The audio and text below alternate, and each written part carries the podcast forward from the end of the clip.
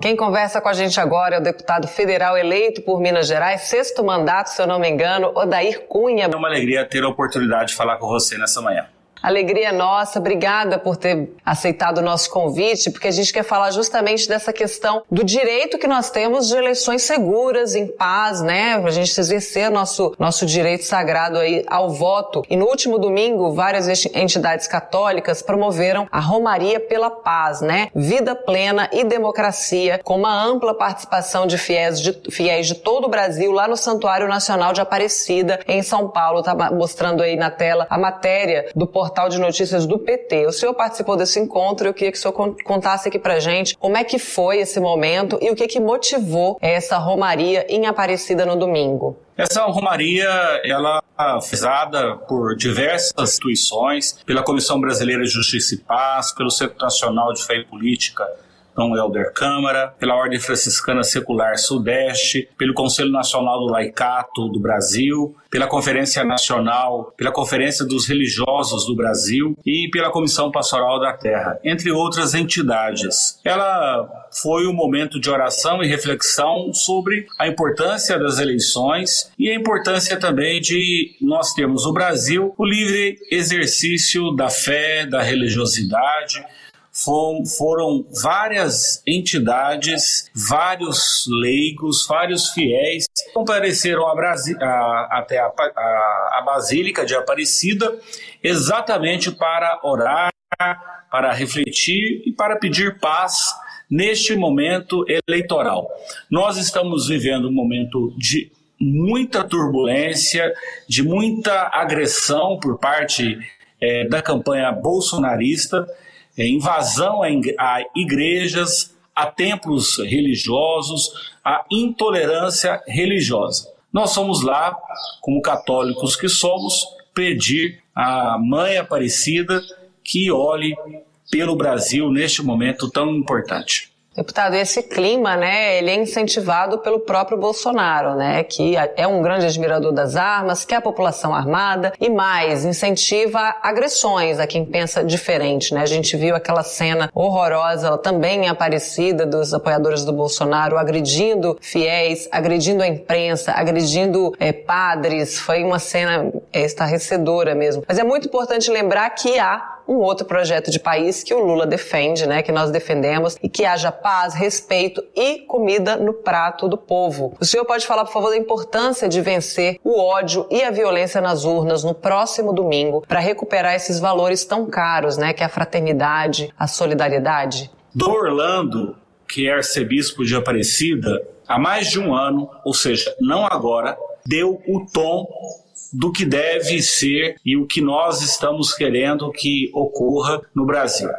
O Brasil, disse do Orlando, na festa de Nossa Senhora Aparecida do ano passado, disse que para a pátria ser amada, ela não pode ser armada.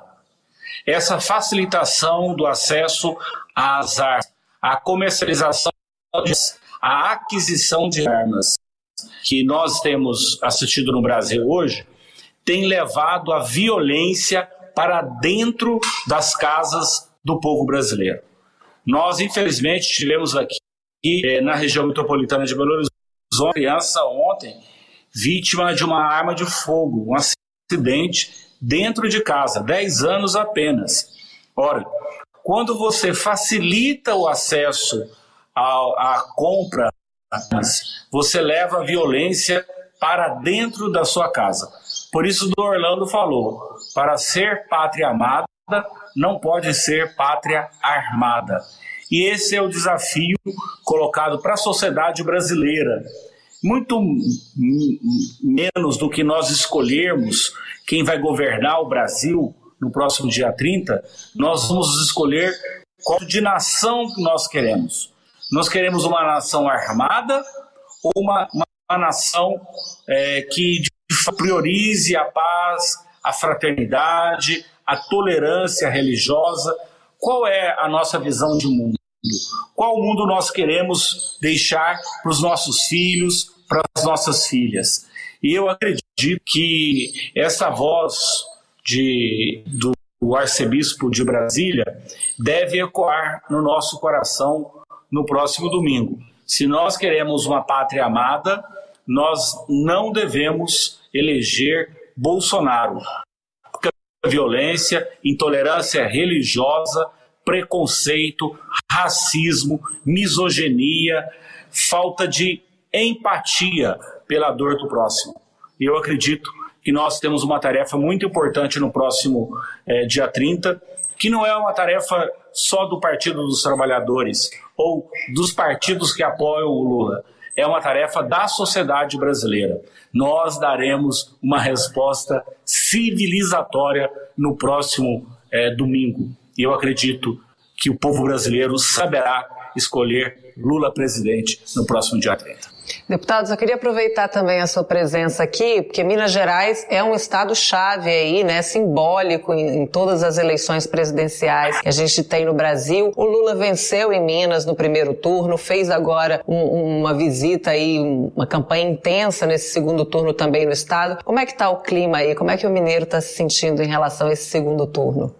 Nós vamos garantir a vitória do presidente Lula em Minas Gerais no próximo domingo. O povo de Minas já mostrou que quer Lula presidente no primeiro turno e com certeza vai confirmar é, essa votação já havida no primeiro turno, agora no segundo, ampliando ainda mais essa diferença, porque nós sabemos os eleitores da Simone Tebet, do Ciro, majoritariamente vão migrar e vão votar em Lula porque eles não querem Bolsonaro, porque sabem o que Bolsonaro significa para Minas e para o Brasil como um todo. Muito obrigada, deputado, pela sua presença aqui, por falar com a gente sobre essa romaria tão importante aí também e trazer essa mensagem da importância da gente se lembrar como é importante viver em paz, com respeito, com harmonia. Bom trabalho e até a vitória no dia 30, deputado.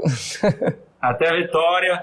E agora nós vamos encontrar aqui em Minas Gerais o Geraldo Alckmin, que, vai, que vem a Lavras e uhum. ao município de Alfenas, aqui no sul do estado. Um grande abraço. Olha que beleza. Obrigada, um abraço.